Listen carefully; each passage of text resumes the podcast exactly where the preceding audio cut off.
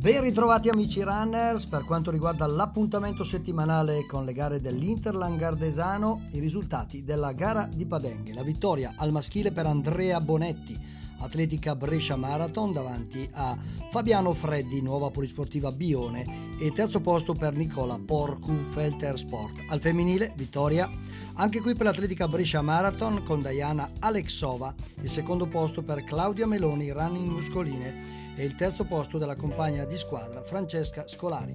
Il prossimo appuntamento domenica prossima, primo dicembre a Puegnago del Garda, la seconda corsa dell'Immacolata, 7 km, partenza come sempre, ore 8.50, con le gare per i giovanissimi.